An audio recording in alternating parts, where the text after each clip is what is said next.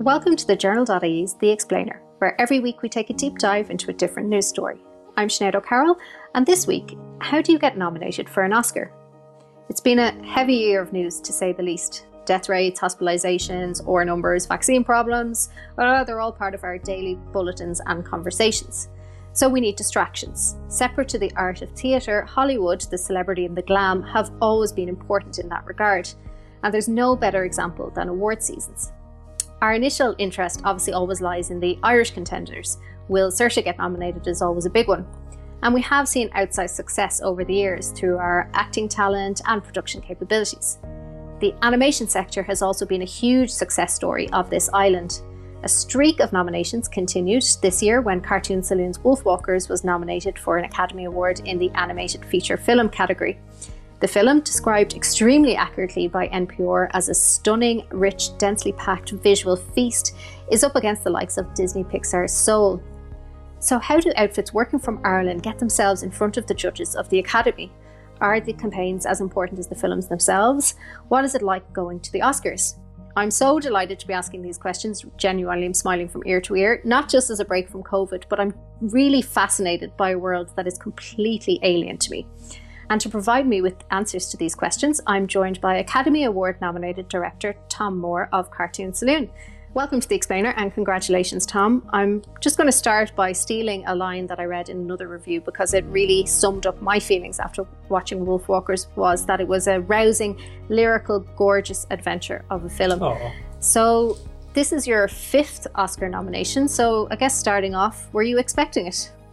I wasn't expecting it. No, uh, we were quietly optimistic about it, and it's only the third, I suppose, for me. In that it's the third feature I've directed or co-directed.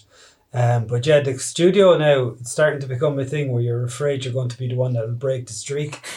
Um, nobody wants to be the one that breaks the streak, but it'll have to happen sometime. But thankfully, we pushed that off for another day now. I saw you make this analogy somewhere else, but like you're like a Kilkenny hurler without an All Ireland. Would that be the kind of similar vibe from, from someone who's based down there?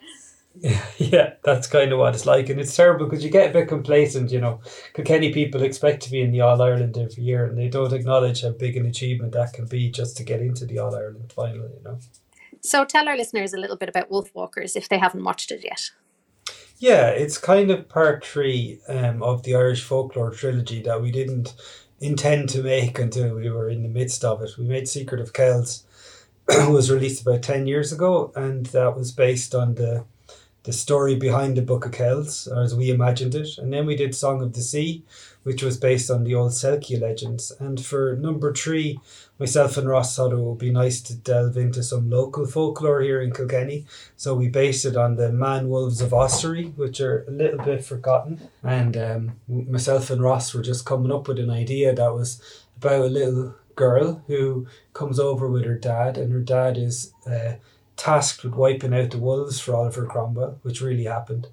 But she makes friends with a, a little Irish girl who is actually one of the wolves that her dad is hunting. And so there's kind of drama and conflict built into that. But it's, yeah, it's set in 1650 here in Kilkenny.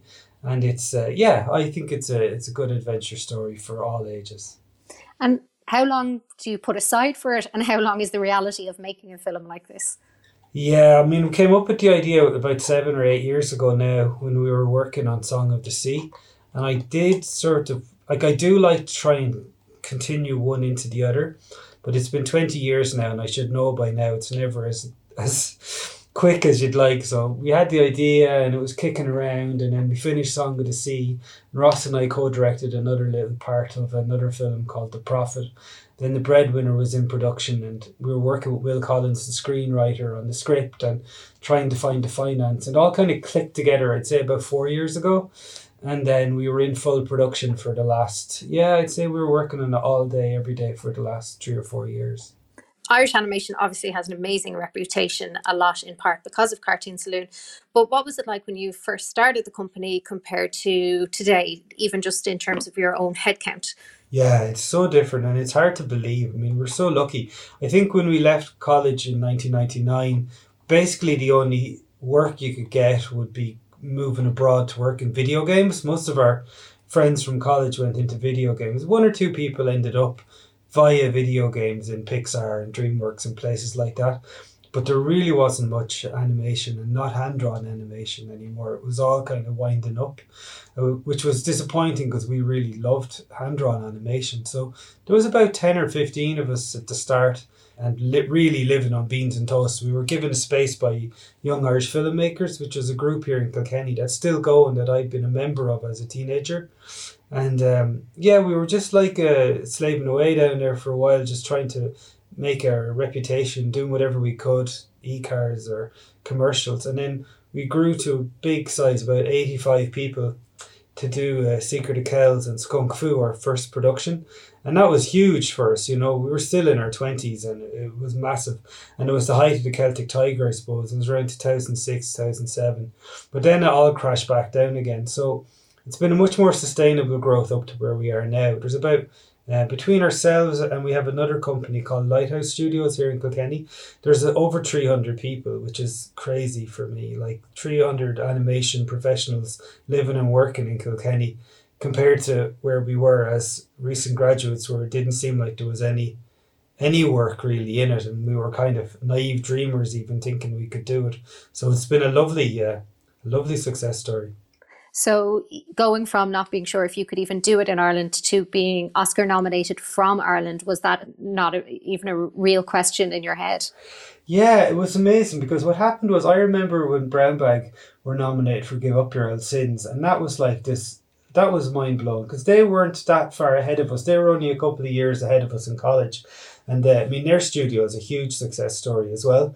But Cathal and Darragh, when they set up, they were just a very small team like us as well. So when they got nominated that time, suddenly we all were like, wow, something like that could happen. But then you never expect it, especially not in feature films, because when Secret of Kells was nominated, we were not even aware that we qualified. You know, we we were so not aware of it. You know, but as we were saying earlier, now since that first nomination, which really put us on the map, it's almost become an expectation. so it's hard. Well, tell take us through that technical stuff because this is the stuff I'm fascinated. I mentioned in, in my intro there that like this world is completely alien to me. I'm much more comfortable talking about Kilkenny hurlers as you got a glimpse of than I am this. So, like, how do you even like? How did you find out that you could put your feature film in um, into a category? How do you launch a campaign? Well, yeah, that's what's mad. I mean, back 10 or 11 years ago with Secret of Kells, we released it here in Ireland and we had um, Disney Ireland released it here, but it wasn't hugely successful in its first run. I suppose people just didn't know what to make of it. And then it started winning awards in different festivals around the world. And bit by bit, it kind of gathered momentum and we sold it to different territories. And eventually, the New York Children's Film Festival had Secret of Kells in 2009. And they had just set up a small distribution company in the US and barely qualified. I did the paperwork unbeknownst to us and qualified it by playing it in Los Angeles and New York for the minimum number of screenings. And somehow the word had spread amongst the animation community out there and we got nominated which was amazing. And that was just pure like serendipity with no real marketing or anything from us. Now fast forward to today and we've got apple on our side and there it's become a much bigger endeavor where you know the whole academy now votes for the best animated feature. Back then it was only the animation branch. So you really have to reach out to everybody in the academy as much as you can. And it's really only with the support of a big distributor like apple that we can really stay on the map. But they've really boosted the signal amazingly. And some of the stuff that apple have been doing is stuff that we'd never have been able to dream of doing in the early days you know? Can you give us a couple of examples? Pulled back the curtain a little bit yeah, they they painted a, a huge on the side of a skyscraper in New York. They painted a, a Wolfwalkers poster on this. it was amazing, and you know, organizing Q and A's with like Angelina Jolie and Geena Davis and important directors like Guillermo del Toro and stuff. And they've been doing a lot of stuff virtually that I suppose you would have done in person if you were out in LA. But just putting the effort into online marketing, lots of ads and Instagram and viral stuff, and then putting a lot of effort into like billboards and bus shelters and t- paid TV ads and everything like that. So it's been huge compared to anything else we've been involved with before. And yeah, the campaign this year is so different. Like for um for the Breadwinner, which was our last feature film that was nominated, Angelina Jolie was the producer, and she lent a certain amount of star power to the thing. But it, Nora was actually able to go out to LA and screen the movie for Academy members and meet and greet. Whereas this time we've been um, in lockdown, of course, so um, it's all had to be virtual. So Apple have been amazing at, at thinking outside the box, and and they're continuing to do it. Like I'm on Sunday, I'm going to do a kind of step by step drawing, you know, workshop for members of the Screen Actors Guild. You know, things like that I'd never dreamt of doing, and they've been very clever about finding ways to get us from Kilkenny into the homes of the people in Los Angeles. You know. Yeah, so you went from your first nomination kind of not even knowing how many theaters you had to get into. So obviously that's a rule. You have to be screened in a certain amount of theaters to it kind of being a certainty that you would apply for it or, or put in your put your hat in the ring. Yeah, I think yeah. The, since we signed up with Apple, I mean, I was just talking amazing. I was just talking just before this to the head of Apple, the two co-heads of Apple TV Plus, who I've never met before, um, but they um have been dealing with people that work for them um, a little bit further down the chain, and they were saying that um, yeah, it, it meant so much. To them it was kind of historic that they'd set up a streaming service, and then the first feature animation that they um, bought has been nominated. So I think they were it was always on the cards for them that they wanted to make a splash arriving on the scene, and for us to be kind of part of that, it was been serendipitous for both of us, I suppose. Is there, and you might know this from talking to other people, is the campaigning different for animated films versus other categories in the Academy Awards? I don't know. Yeah, I think the actors do a lot more cocktail parties and meets and greets and things like that. You know, um, I think for animation, it's a the animation has changed as well because since I joined the academy, it used to be just a small cohort of people that would nominate who were all animators, but now the whole academy is part of the nomination, which I think is harder for small films to get noticed. But uh, it certainly is, um, yeah, it, it's a bigger honor in a way too, because it means you've been voted for by, you know, the actors branch and the directors branch and cinematographers and everything as well. Yeah. Are there certain things? Because people will say there's certain things that Oscar judges like seeing, like, you know, from an actor and actress point of view, they like seeing big transformations um, and they're usually quite friendly. Is there things in animated film that generally winners or nominees have in common or things that you know will attract votes? Yeah, I think the animation branch, I'm a member of the animation branch, and we love to see diversity of technique. I think it's always interesting to see in the nominations that usually you'll see something like a stop motion, like Aardman are nominated this year. We've represented the hand drawn uh, point of view and the smaller indie point of view. A lot of the times we were nominated. And then there's just always your Disney Pixar. So generally, if it's a narrative with a good emotional core and has some kind of a interesting technique that's usually recognized by the other animators. But once it goes out to the rest of the academy, uh, it's still a mystery to me what they like or don't like. So. So for that, you're probably not tempted then to play into the hands and kind of try and make a inverted commas Oscar friendly film. No, somehow the films we've been making would have been Oscar friendly, and I couldn't tell you why. Um, somehow I think there's some kind of an appetite amongst the Academy to reward independent films from abroad as well as the blockbusters. Of course, you know it's it's fairly unusual for anyone other than Disney to win the Oscar, but in terms of nominations, I think there's always space for a bit of diversity, which is lovely. Yeah, I'm going to skip a couple of questions because you brought it up. How does it feel to compete with the likes of uh, Disney Pixar? You know, it went from being utterly surreal and just being kind of um, glad to be in the same category, as it were, um, to now it really feels like we're going to put up a fight, which is mad because even though we've Apple behind us, which do bring a lot of firepower, our movie was made here in Kilkenny with our partners in Luxembourg and France for 10 million euros and uh, sold by Disney Pixar is like 150 million dollars. So like we're still tiny by comparison in terms of the resources that get put into the movie. But apparently, you know, the story is king and people are responding to the story and everyone talks about us being a close second to them in the race. So we're just excited to be kind of closing in on them. Uh, from being the dark horse coming out of nowhere, now we're starting to become more of a real challenger, which is kind of an amazing honor. Huge respect, especially for people like Pete Docter in Pixar. He's just an amazing director, and they do such beautiful films. For us to be seriously comp- competing with them is, yeah, it's surreal and amazing, especially since we're doing it from, you know, small city in the middle of Ireland. Yeah, because one of the points of difference is that most of the American reviewers have have mentioned is the the hand drawing that it very much feels like an animated film and that you can see the artist's pride in what you have done in almost every single uh, scene, and that's quite different to some of the others that are looking at like more CGI and making things feel very almost real rather than animated. So could that actually allow you to pip them at the post? It could.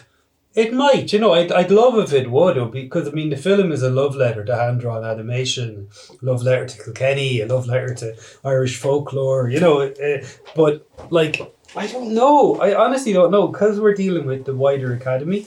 I hope that there will be an appreciation for the craft, but at the end of the day, I think what you're really relying on is audiences to respond to it just as a story. You know, if the emotional core of it with the, the main actors and the two little girls as the main leads, if that resonates with somebody who doesn't understand anything about animation, that's what you're really hoping for, you know, because if it's down to rewarding the craft, there's things like the Annies and uh, other animation specific awards. Um, but when it comes to the Oscars or the BAFTAs and things like that, you're just competing as a film, really. So the technique is great and it, it's an added flavor if you're enjoying a movie. But at the end of the day, if it doesn't work just as a movie with a emotional reaction from the audience, you don't really have a chance of winning. So that's what we're really focusing on. One of the things that I noticed about the film is that it feels extremely Irish, like everything from the accents, the history. It's all just a, an Irish portrayal of Ireland, our culture, our history. Is that something you've talked to audiences or the Academy about? Like, in the middle of award season, is it a good thing to be Irish?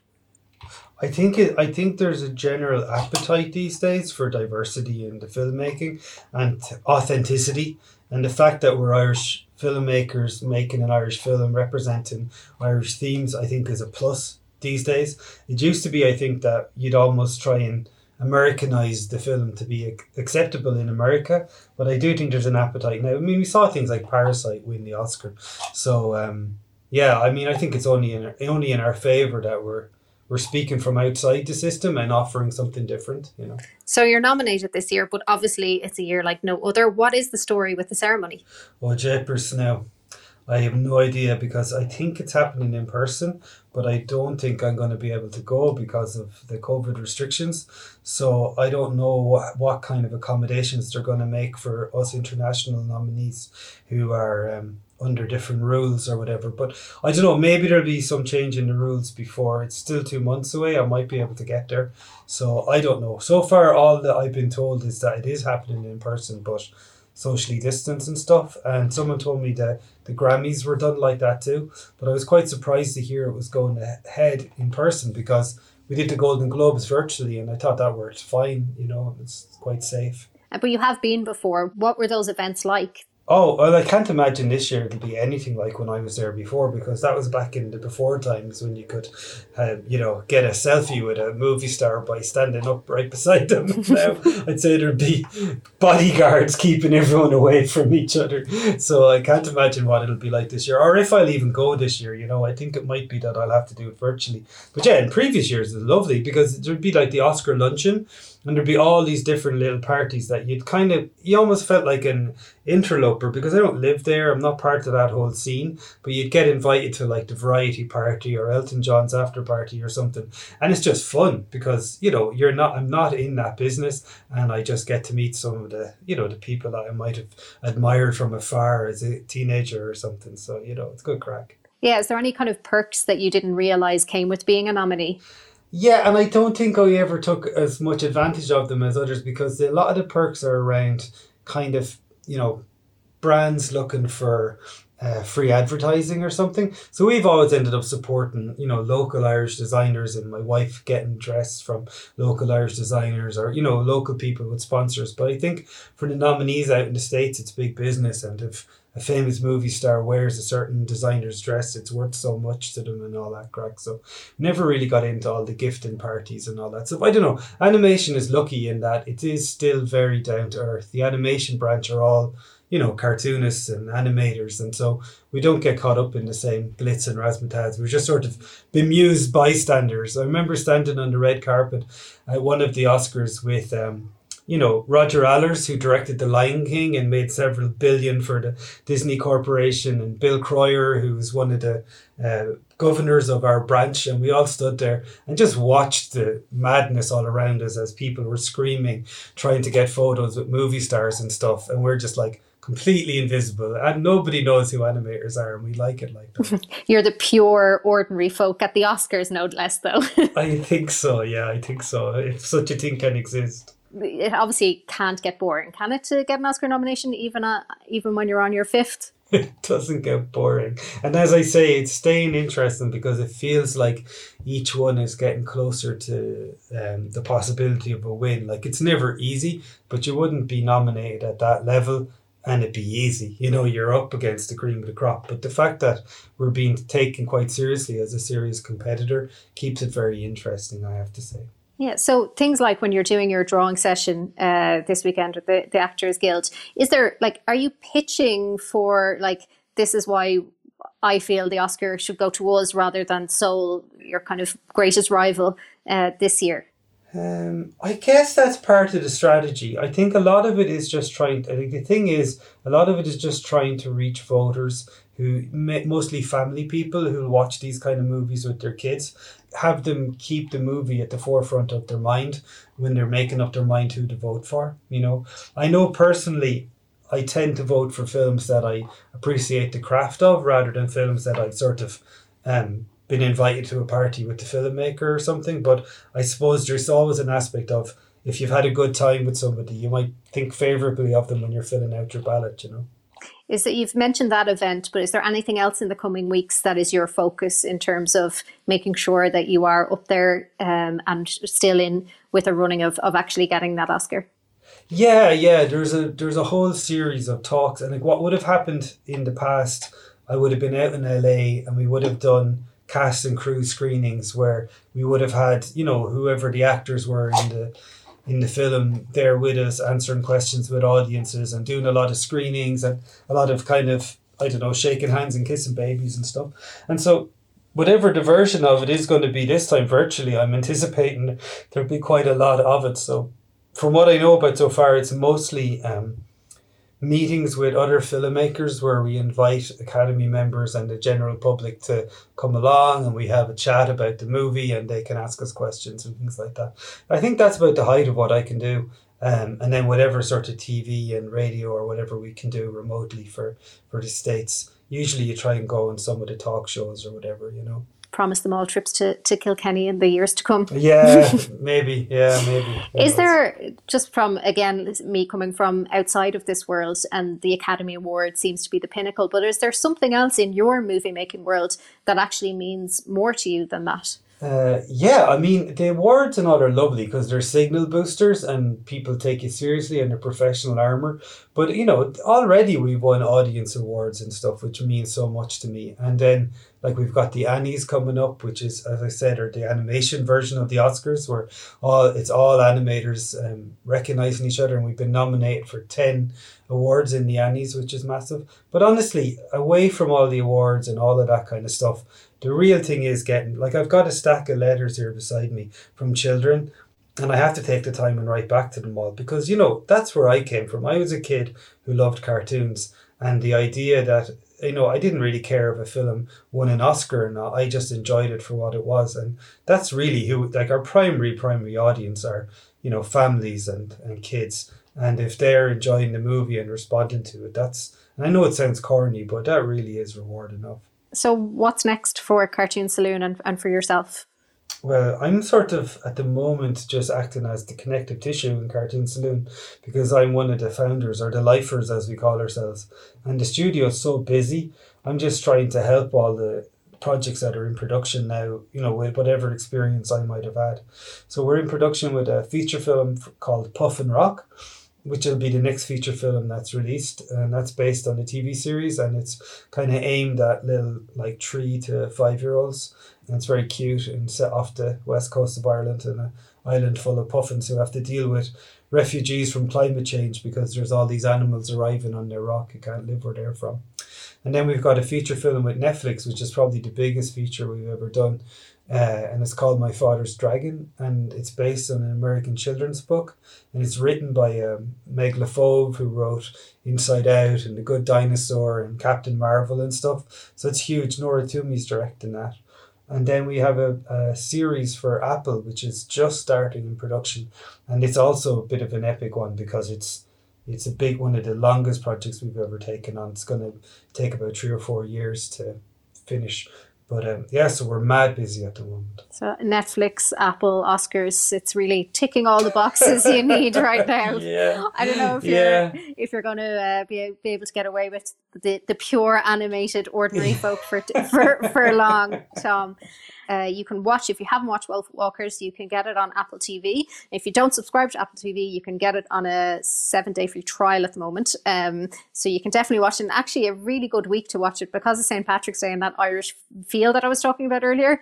Um, there is kind of a, a real warmth about it, particularly this week. And I should say, watch out for it in the cinemas because I know our distributors, Wildcard, had to pull it from cinemas and they're hoping to re release it as soon as the cinemas reopen. So, any Irish families, I, I'm sure you'll enjoy it if you want to go back to the cinema when the cinemas reopen. Yeah, and I, and people could do it twice because I'm sure it'll be a very different uh, vibe and, and experience doing it in the big screen as opposed to. I think so. Yeah, definitely. so. Well, congratulations, and hopefully we'll have you back as a Academy Award winner uh, later on Wouldn't this that year. be nice? It would be. I hope so. Thanks very much, Tomm. Thank you for listening to The Explainer, and a big thank you to Tomm for joining us for this chat. This episode of The Explainer was brought to you by producers Aoife Barry and Nikki Ryan. If you're enjoying the episodes, please leave us a review and rating wherever you listen. It's the most important thing you can do to support The Explainer. You can also share with a friend who you think will enjoy it. Thank you, and catch you next time.